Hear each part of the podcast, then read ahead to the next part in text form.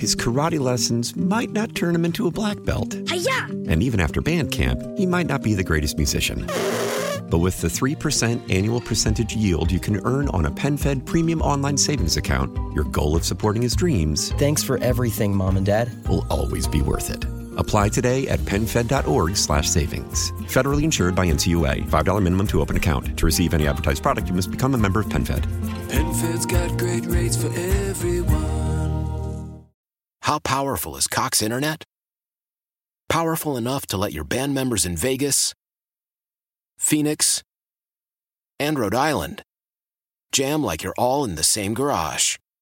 Get Cox Internet powered by fiber with America's fastest download speeds. It's internet built for tomorrow, today. Cox, always building better. Cox Internet is connected to the premises via coaxial connection. Speeds vary and are not guaranteed. Cox terms and other restrictions may apply. Analysis by Ookla Speed Test Intelligence Data. Fixed median download speeds. US Q3 2023. So, as we get set to turn the calendar to 2022, we want to take a look at the market technically and some of the big macro trends that we could potentially exploit heading into the new year. I'm Andy Gersher. This is Gains.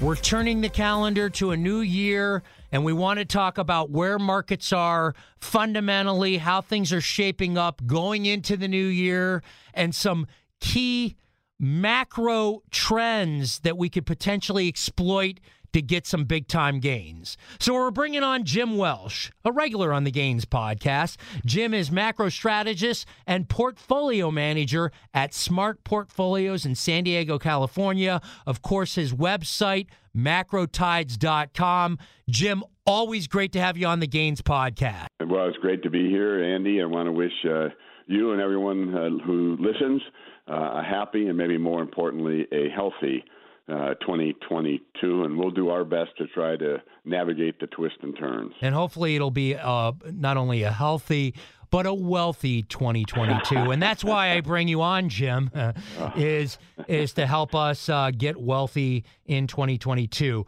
So I guess to start things off here, as as as mentioned, we turn the uh, page on the calendar. We head into a new year. Uh, you and I have talked about this, you know, how things would be shaping up before. But uh, for those folks who are, uh, you know, just joining us, uh, kind of give them uh, the background of where you're seeing things right now. Monetary policy, we recently did a, a, a couple weeks back on the Fed. That's a big factor, still a factor for you going into 2022. So Fed policy and some other things. But, uh, you know, set the stage here as we, uh, uh, you know, right before we hit New Year's Eve. Okay. Well, uh, one thing just from a general overview, Andy, as you know, I try to combine fundamental analysis with technical analysis. And I think the outlook for Treasury yields uh, in the first half of 2022 will prove to be kind of a, a case test uh, from a standpoint that the, everyone is focused on the Fed and kind of accepting that the Fed is scaling back its purchases and will likely raise the federal funds rate three times next year.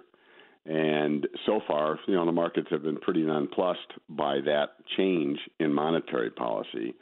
But the one thing that I think they're not really paying much attention to is how Treasury yields have remained low over the last six months. Everyone knows that. But I don't think, I don't hear anybody talking about why that has happened. And instead, what we hear often is that the bond market is telling me something, you know, type of narrative. And with yields staying down, with the 10 year staying down at one and a half, the bond market is telling me that inflation isn't going to be a problem. Well, first of all, inflation has gone up, uh, you know, from the 2% range to 6%. Uh, and so inflation is a problem and will continue to be a problem. So to me, that narrative is kind of, you know, uh, just out of touch with reality. Um, the key point I think, and you, you and I have talked about this, I write about it in my letter, is that the Fed is scaling down its purchases. Everybody understands that and knows that by Feb, uh, March, I believe, they'll be done with all their quantitative easing in terms of buying uh, Treasury paper.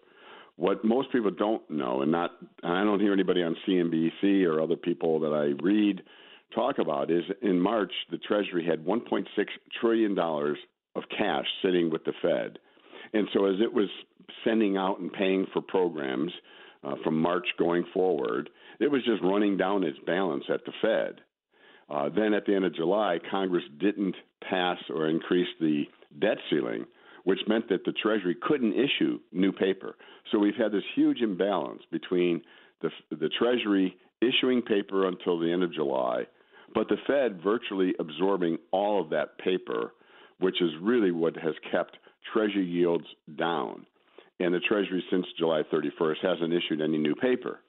That's all going to change when we get in the first quarter. The Treasury is going to ramp up its borrowing to about seven or eight hundred billion in the first quarter. At the same time, the Fed is really winding down its purchases. So I think what people aren't paying attention to is we're going to see a huge shift in the Treasury market in terms of the supply demand balance, which has been very supportive, is the main reason why the 10 year stayed at one and a half.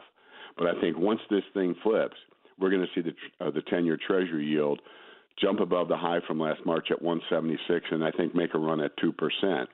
And I think that's one of the things that the markets place is not really paying attention to. They're prepared for the Fed changing policy, but I don't think anyone is really focused on the potential that the 10 year Treasury yield could jump 50 basis points in a very short period of time. That's interesting because everybody has had their eye on the Fed. I haven't heard a lot of chatter about the Treasury uh, yields and and how that all pl- or what you just talked about how that's going to play out. Um, as far as the gains listener and the play, we've talked about going with a Treasury yield ETF. Talk about Yep. the play that you would make here. Yeah. So what I'm waiting for, Andy, from a technical standpoint, is Treasury yields bottomed in August, bounced up. Uh, the 10 year was down at 112, bounced up to 169, dipped to I think about 134, and is hovering. Uh, today's close was at 148. If it closes above 153, and the 30 year Treasury closes above 194, um, to me, technically, those represent breakout levels where the yields are going to continue to move higher. And the uh, Treasury inverse ETF, uh, the symbol is TBF, Tom, Boy, Frank. And if Treasury yields go up, Treasury prices will go down. And so this inverse uh, Treasury ETF will gain in value um, if this all plays out. Today, that uh, ETF closed at $16.03. So to me, this is the potential uh, that over the next three months or so, I, I think at a minimum, the 30 year is going to go back to 2.5%, which was its high last March. And just for the record, TBF back in March traded as high as 1849. So um, that is the upside potential, I think, Andy, is if Treasury yields move the way I expect them to, uh, that I think could be a pretty nice trade. Um, Oh, real, hey, real quick, months. Jim, on that TBF, is that a single or a leveraged? Uh, Uh, it's a good question ETF. always. Uh, it is a single, one to one. okay. So there's no leverage. Therefore, you don't get any decay that happens with the two to one and three to one Right. ETFs over time. So uh, if the 30 year Treasury yield jumps to two and a half or higher, uh, this thing should rally. TBF should rally above 18 and make a run toward the 1849 high It- uh, from last March. Is it the 30 year that, Yes. what does it track? It tracks the 30 year. Yeah, it's kind of like the inverse to TLT. Okay. And I think the TLT has an average maturity of about 27 years. So not precisely 30, but you know, awfully close. And it pretty much TLT, as does TBF, pretty much mirror what's going on with uh, the 30-year Treasury yield Give that yield number. You said 153. on the 10-year. On the 10-year. 194 on the 30-year. If if so, Yeah. if you if you break if we see a breakout on the 30 and you said the 10 year beyond those levels, that's going to show or there should be momentum for further move to the upside on the yield, hmm which is and then you're playing the inverse, so then Yeah. you would play TBF once it breaches those. And, Correct. And, and, and, and just again, explain what what the rationale is once you see that breakout, why it would move much higher. You know, if you saw Well, uh, uh, go past 153 for the 10 year and, and so forth. Yeah, well, there's two things. A, we discussed already the supply demand equation, which is going to change rather dramatically. The other thing that's going to happen is inflation is going to continue to get worse in the first two months of 2022. Uh, so there's not going to be any relief on that. And then in the second quarter, I do think the headline inflation numbers are going to come down just based on year over year calculations. But the core rate, which is kind of what the Fed pays more attention to, uh, though the core rate of inflation isn't going to come down as much because the shelter, which relates to uh, house prices and rents, uh, which is about a third of the core CPI. Um, and the other big shift is going to take place, Andy, in 2020, the second half of 2020, and a lot of this year of 2021. Consumers were buying a lot of stuff, so goods inflation really took off. Service inflation was kind of held in check because a lot of services are based on people being face to face. I think COVID is going to recede uh, like last year by the end of January. Um, the COVID cases started to drop very quickly. I think the same thing is going to happen, and we already know based on data coming out of South Korea or South Africa, pardon me, in Britain, that far fewer hospitalizations uh, happen with Omicron versus Delta. And, and So one I- little thing that we've just Yeah. discovered, just to pick up on that, if if you've uh, been infected by the variant, it protects you. We just got word that uh, those folks then are protected against the Delta and some of these other forms of COVID. Yes. I mean, there's no question that if you have had all three shots, your body has antibodies and also some T cells.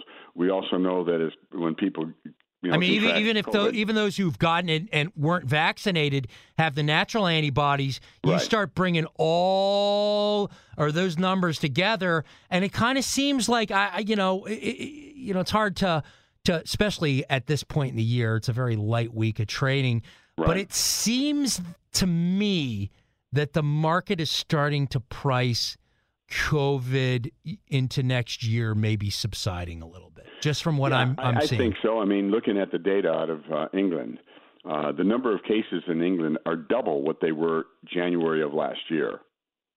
Uh, the number of deaths are down by over 90%.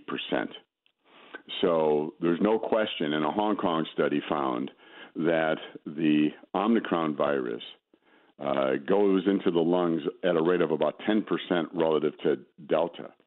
So the net result is far fewer people are getting pneumonia and other, you know, serious health issues with this version of COVID relative to, to Delta. Therefore, less people need to be hospitalized.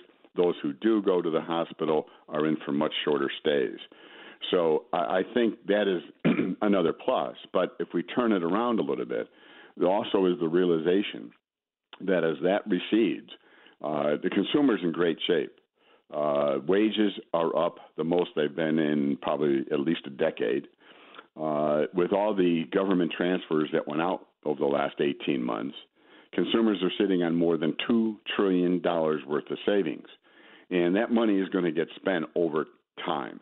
Um, so I think the economy is going to be in good shape. To the extent that COVID and the Omicron really fades quickly in the first part of next year, that's going to be another, I think, a good plus for the economy. But it also uh, puts more pressure on the Federal Reserve in terms of, okay, COVID didn't slow it down or Omicron didn't slow the economy down that much. We're going to see a rebound. And that just puts more heat on them because, as I said, the inflation numbers are going to get worse in January and February. And um, I I think the markets haven't fully gotten to that. So, in terms of treasury yields, that's the other part of the equation is that people start to think, wait a second, the Fed is behind the curve. And it's one thing for the Fed to raise, you know, the uh, Fed funds rate three times over nine months. But if the market starts to think that they may do it in six months, that's a different ballgame. And I just think there's the potential that uh, the Treasury market is just going to want to get out ahead of all this. And technically, um, if it break out above the levels we've discussed, and then obviously breaking out above the highs from last March 176 on the 10 year, 250 on the 30 year. That just adds more technical evidence uh, and power behind the move. And I think that's you know pretty likely to happen. So it's com- combining the fundamental with the technical, and I think that's a good setup for a trade. Yeah, we, so we talked Treasury yields and the COVID variants and and how that's played, and obviously Fed yep. policy. We're going to take a quick break, and we'll be right back. We'll talk about uh, where the markets are uh, technically where where we're seeing things on the chart, where Jim's seeing things on the chart. Uh, hey, real quick, be sure to subscribe, follow, leave us a five star review on Apple Podcasts if that's an option for you. You'll really be doing us a solid there. And then, as always, subscribe and turn on those notifications so you know when a new episode drops. We'll be right back with uh, Jim Welsh uh, on the other side of the break. His karate lessons might not turn him into a black belt. Hi-ya! And even after band camp, he might not be the greatest musician. But with the 3% annual percentage yield you can earn on a PenFed premium online savings account, your goal of supporting his dreams. Thanks for everything, Mom and Dad. Will always be worth it. Apply today at PenFed.org slash savings. Federally insured by NCUA. $5 minimum to open account. To receive any advertised product, you must become a member of PenFed. PenFed's got great rates for everyone. Why? Why? If you Why? have T-Mobile 5G home internet, you might be hearing this Why? a lot. Why? Every time your internet slows down during the busiest hours. Why? Why? Because your network gives priority to cell phone users. Why? Good question. Why not switch to Cox Internet with two times faster download speeds than T-Mobile 5G home internet during peak hours? Okay. Stop the whys and visit cox.com slash 5G home for details. T-Mobile prioritizes certain T-Mobile phone users over home internet users during times of congestion. Selling a little or a lot? Shopify helps you do your thing, however you cha-ching. Shopify is the global commerce platform that helps you sell at every stage of your business. From the launch your online shop stage, to the first real life store stage, all the way to the did we just hit a million orders stage. Shopify is here to help you grow. Whether you're selling scented soap or offering outdoor outfits, Shopify helps you sell everywhere. From their all in one e commerce platform to their in person POS system, wherever and whatever you're selling, Shopify's got you covered. Shopify helps you turn browsers into buyers with the internet's best converting checkout. 15% better on average compared to other leading commerce platforms. And sell more with less effort thanks to Shopify Magic, your AI powered all star. Shopify powers 10% of all e commerce in the US. And Shopify is the global force behind Allbirds, Rothy's, and Brooklinen, and millions of other entrepreneurs of every size across 175 countries. Plus, Shopify's award winning 24 7 help is there to support your success every step of the way. Because businesses that grow, grow with Shopify. Sign up for a $1 per month trial period at shopify.com slash odyssey podcast, all lowercase. Go to shopify.com slash odyssey podcast now to grow your business, no matter what stage you're in. Shopify.com slash odyssey podcast.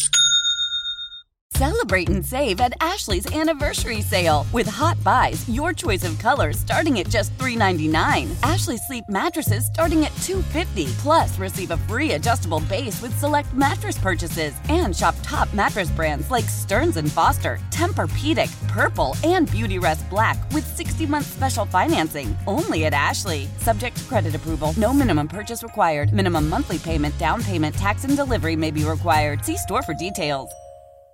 Nerds! Today's episode is sponsored by NerdWallet's Smart Money Podcast. Ready to level up your financial game? Let NerdWallet guide you with smart strategies for lasting success. Get savvy tax planning pointers to maximize your savings, money-saving travel tips for your next family getaway, and investing insights like how a 529 plan can help you send your kids to college. Unlock the key to saving to help you earn more money. Follow NerdWallet's Smart Money Podcast on your favorite podcast app. Future you will thank you in 2024. Old Man Winter here. If I had it my way, it would stay winter all year long. Short days, wind chill, black ice, and a good polar vortex. Oh, heaven! Wait, is it getting warm in here? Your cold snap is over, Old Man Winter. Spring has arrived.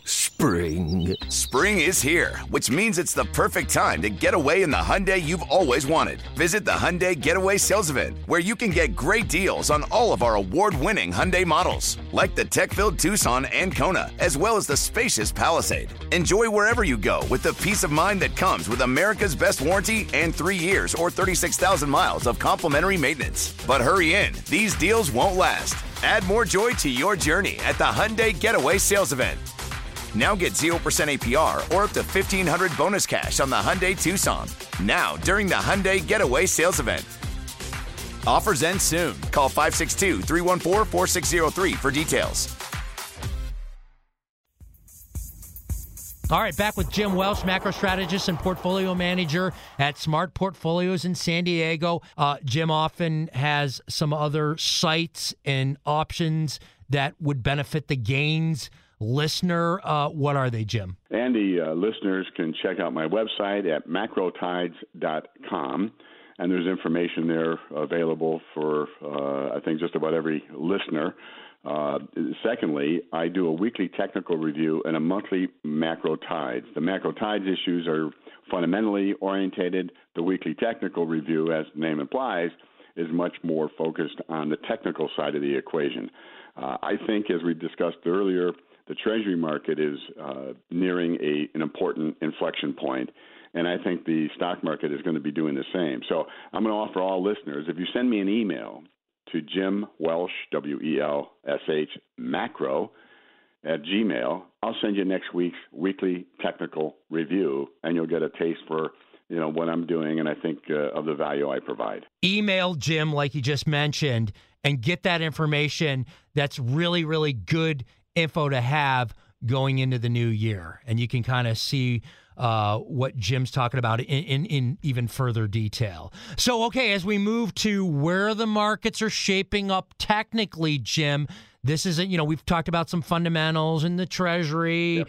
and Fed policy and and where COVID is in this from a straight technical and if folks get a pen and paper out here because we're going to talk about some key levels and you definitely want to kind of write them down.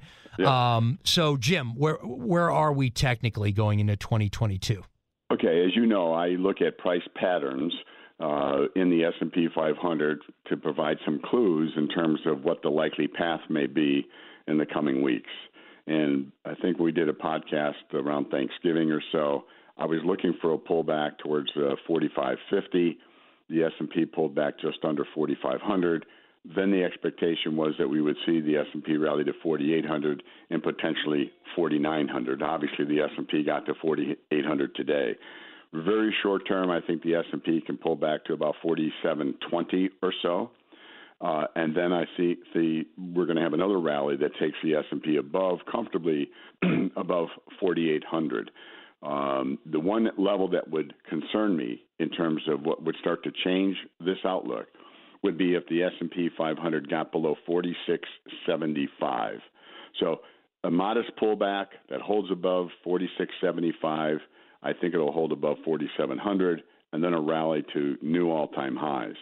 Um, but what I'm really on the lookout, Andy, is what's happening is the uh, broad market is still lagging behind what the S&P is doing. So on the surface, it looks terrific. Gee, new all-time highs, uh, 69 of them in 2021.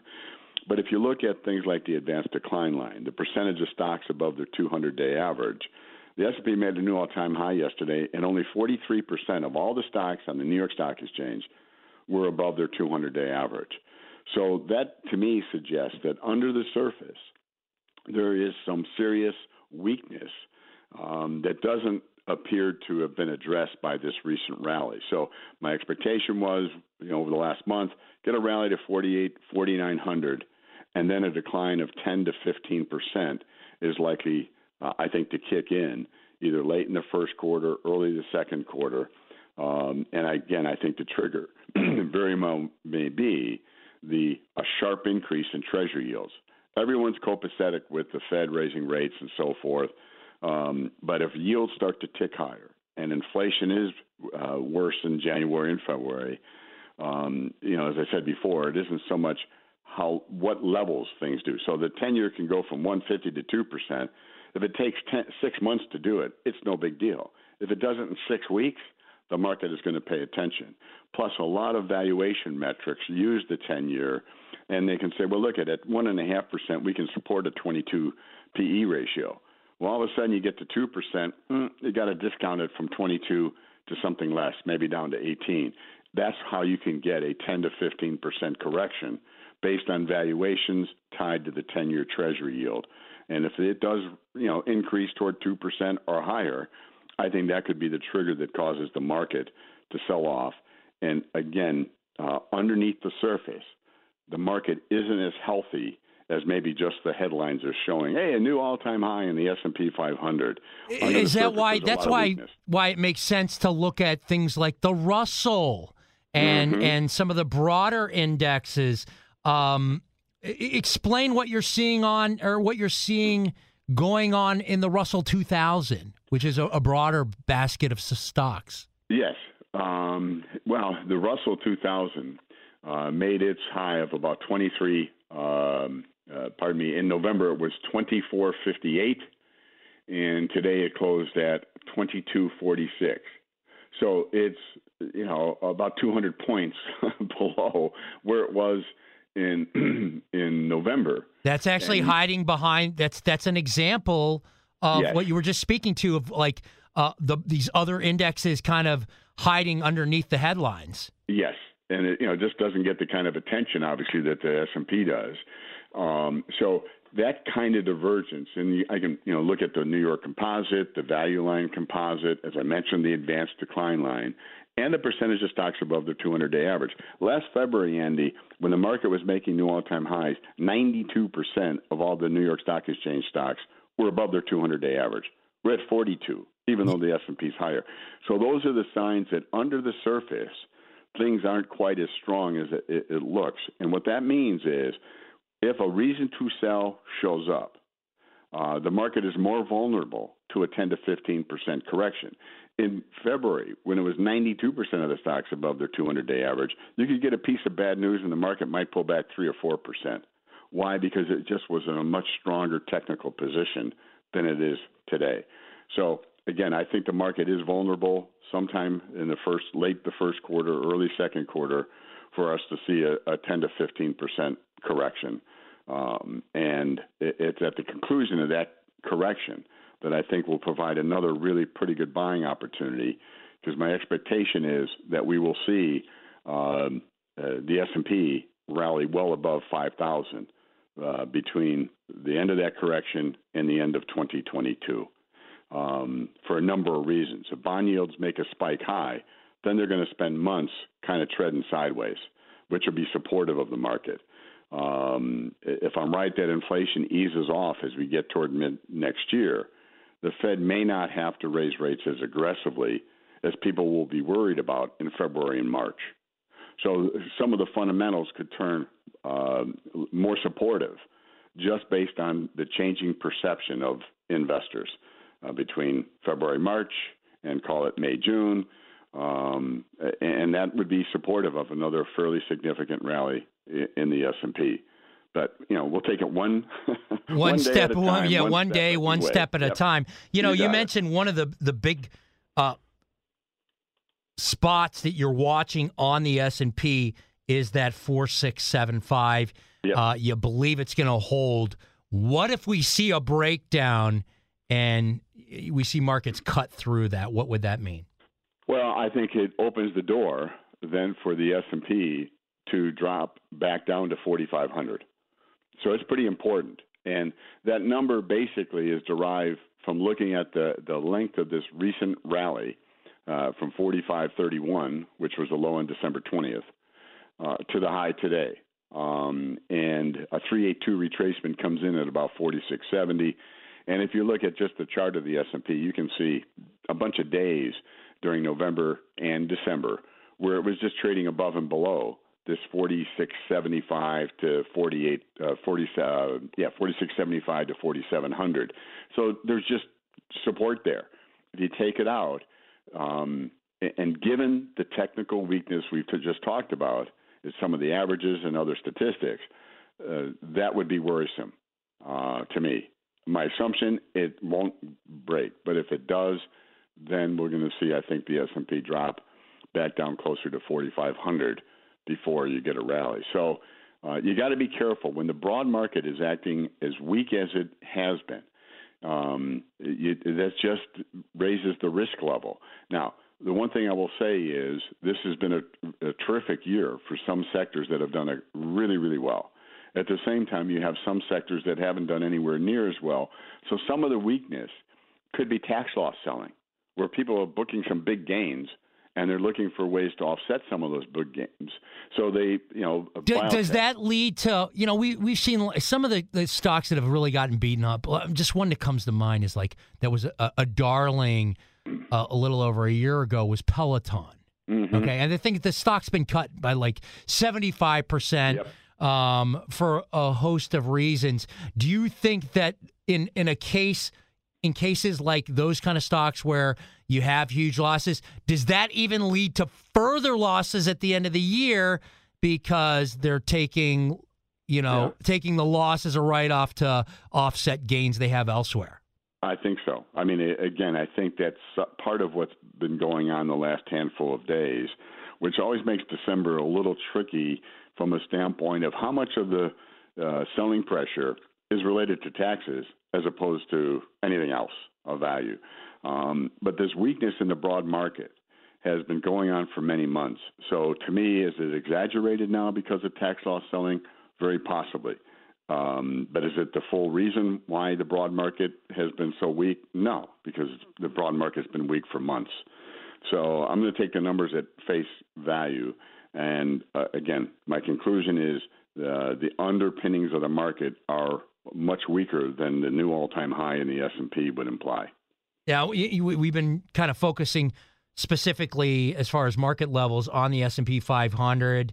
Uh, just at the airing of this broadcast, we were looking at the S and P at 4786.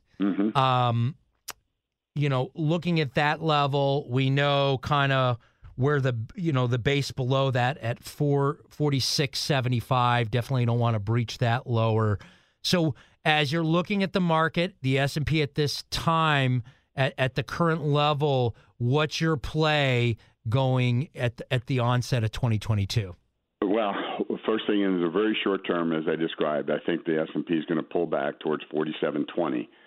So, just from a pure trading standpoint, I would be looking uh, to go long about that price level in anticipation of a rally above today's highs. Um, and more importantly, if uh, we break 46.75, that would be an indication to look to go short. And then, secondly, if the you know the expected pattern plays out, where we get a, a pullback to 47.20, and then we're going to rally towards 48.50 to 4900, um, that's where I think the market is going to be much more vulnerable to the 10 to 15 percent move. So, uh, you know, short term, it's like okay, you got this opportunity, but the bigger trade, I think, is coming if the market follows the the pattern that I think is likely to, you know, what it has been following will continue, is being able to look for the top in the market in the first part of 2022 in anticipation of a 10 to 15 percent pullback. That will be a much better place to look to go short. Very interesting. And then uh, just in a couple other areas of the market, you, we talked about stock market fundamentals. Um, you and I, I know you're. We've talked. We talked gold and precious metals. Uh, let's talk about the GLD, the gold play here, real quick too, as we're heading into 2022, since that's uh, something we often discuss. Yep. Well, this area on gold of about 1815, we'll call it, has been kind of an important resistance. And today the gold got above it, got to about 1819, only to finish at 1805.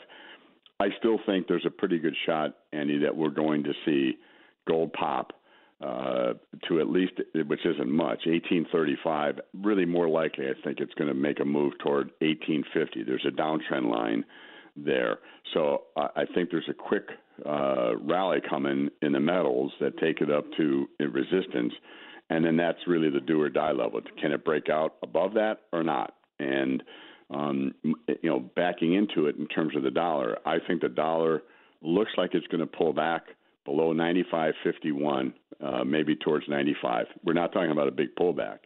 But if it does pull back, that would take some of the pressure that I think the stronger dollar has put on gold. So that could be of, uh, you know, again, a tailwind, turn it into a tailwind for gold. But ultimately, I think the dollar is going to make a move toward uh, 100 uh, next year, and and that would be probably a headwind for gold. So I, I'm just looking at gold as a trading vehicle, um, which is really, I think, the only way to play gold because it has a fair amount of volatility. And uh, despite all this huge increase in inflation, uh, you know, gold topped last year at 2,070 in August of last year. Well, inflation has gone nuts in the last six, eight months, I, and gold that, has gotten to 1920, I think. So doesn't that, always track that stuff. That surprises me. Uh, that's the one area I think we've talked about this before. Yep. I've talked about it with others. Um, yeah. Gold really hasn't moved to the upside that you would assume under similar yeah. conditions in the past. We've talked about maybe crypto taking some of the thunder. We've seen quite a bit of pullback in crypto off of uh, the highs uh, earlier in the fall. So, um, you know, we've talked about the plays in gold. We've talked about GLD. Uh, what's the other one you use? The miners, too, right? Yeah, GDX. GDX. Um, again, it has to get above 32. If it can get above 32, a move to 35, I think will will follow. I wouldn't want to see it much below thirty dollars and fifty cents, and absolutely would not want to see it below 30. That's so GDX a, you're talking about. Yeah, GDX. So okay. we're at a place where you know, gold and the gold stocks need to get some giddy up. Um, you know, it's like the table's set, but they they need to get over these resistance levels. Um, and you know, it's been a disappointment. That was one area because I was, you know, last I, I think March a lot of people would assume you start adding a ton of monetary supply, or you know, loose money yeah. policy. You're adding a ton of money to the economy. Uh, you know, the overall dollar supply and then to not see metals move at all, I think is a surprise for a lot of people. Yeah, but the one thing I will say is I was looking for an important bottom to form in the dollar in late May, early June, uh, completing a correction that began in January of 2017. So we're talking about something that took over four and a half years to kind of develop. Uh, and the dollar, in fact, did bottom in late May, June. Well, you look at GLD in late May, early June, GLD was trading at one almost 179. So to me, one of the things that has really um, pressured gold, uh, and then by proxy the gold stocks, is dollar strength. Uh, I thought that the inflation news was going to be, uh, you know, more persistent, not transitory, run hotter for longer. That gold would respond to that but instead, I think it's responded more to um, you know the dollar, uh, the strength in the dollar. So um, you know, gold basically topped in early June, and it's been going sideways, chopping sideways ever since. And the dollar has been working its way higher from 89.50 uh, to almost 97. So I think that explains an awful lot of it. Plus, I think yeah, some speculative money that in the past might have gravitated toward gold on the news has gone to Bitcoin because of price action in Bitcoin. Yeah, I mean, know? as as because uh, a, a lot of times it's the same type of investor. In some cases, with the metals being a volatile uh, a volatile uh, commodity, uh, it just makes sense that they would also be attracted yeah. to you know the fast moving cryptos as well. As we wrap up today's Gains podcast, um, what's your advice for the Gains listener? and it could be in in any area uh, that we talk about. Uh, just going in the next year, whether it's investment philosophy, a move you got to yeah. make. What's your advice for our gains listeners and things that they should think about as we head into next year? Well, the price of money is really, really important. And I think, again, looking at the 10 and 30 year Treasury yield, Andy, uh, and how they have been connected to uh, other markets, um, if I'm right and Treasury yields do move aggressively higher, um, it is going to have uh, you know a rippling effect throughout markets. Obviously, the bond market, but also equities, uh, potentially gold, and potentially Bitcoin. I mean, I, I could see Bitcoin trading back down towards the 42,000 level um, uh, at some point in time in the first quarter. So I I think that is, to me, that is the key is watching Treasury yields because they've been so benign for so long that no one's paying attention. And sometimes, when life, I think when there was an old Grateful Dead lyric, when life looks like Easy Street, there's danger at your door. And I think people have gotten unbelievably complacent about the Treasury yield uh, situation because they've remained dormant for so long in the face of higher inflation. And people then have extrapolated that to, oh, the bond market's telling me there's no inflation. You're out of your mind. There's a lot of inflation. It's just the supply demand dynamics have really kept treasury yields lower than they otherwise would have been. But that's about to change. And honestly, I don't hear anybody talking about this. No so one, and, and that's that's why you got to listen to the Gains podcast. Uh, you're right, right, Jim. you're you're right on the mark with this. Uh, that's a golden nugget that we aren't hearing uh, a lot of folks talk about as you you know listen yeah. across the financial shows. Uh, you know, read on from Bloomberg to Market Watch, CNBC. We're not hearing a lot of that, and that's good because it's yeah. the information that people aren't talking about often that you can exploit to make money. And explain that real quick as we wrap up. Well, uh, you know, uh, if nine out of ten people know something, it, they've already done whatever they're going to do. So if they know things are good for the stock market, they put their money in. Um, it, the key then is identifying something that's going to change the equation, so that that will then convince some of those nine people to begin to be sellers. And to me, you know, again, how do you get a 10 to 15 percent correction? You get two or three of those folks uh, to decide to lighten up and do some selling. And again, I think the trigger is going to be higher Treasury yields in the first part of next year. And if everybody is expecting something as well, um, if everybody says something's going to happen, I that's a guarantee that it will not happen. Well, uh, some. I mean, it, we do. Have, I mean, everyone was looking for a Christmas rally, and we are getting one. Um, which, again, what I would say, Andy, which makes it always important. this is why technical analysis has value, because you're right. The vast majority of time, when everybody's expecting something, usually something different happens. But when those times come along where everybody's expecting it, and it does in fact hold, looking at and using technical analysis can identify uh, when something is uh, beginning and uh, manifesting, uh, even if it means that a lot of people are expecting it. And uh, you know, to me, this rally this week is one of those times. The pattern suggested that we were going to see a rally towards 4,800. Uh, we got here much quicker than I expected, but we got here nonetheless, and it was just based on the technical pattern of the S&P as opposed to really anything else. So that is always going to be an ongoing message when we have our conversations, Andy, is if you're not looking at charts and learning about technical analysis, you're missing, uh, you know, maybe 40% of the big picture. You know, it's like you're looking at a circle. The fundamentals are a big part of that circle. Technical analysis are also a big part. And unless you're combining both of them, uh, and it may take five to 10 years uh, to get to be a level of proficiency. But um, I, I just think that that is so key and most people just overlook it. We're comfortable with fundamentals; it's what we know. Um, but the technical stuff provides, I think, key information.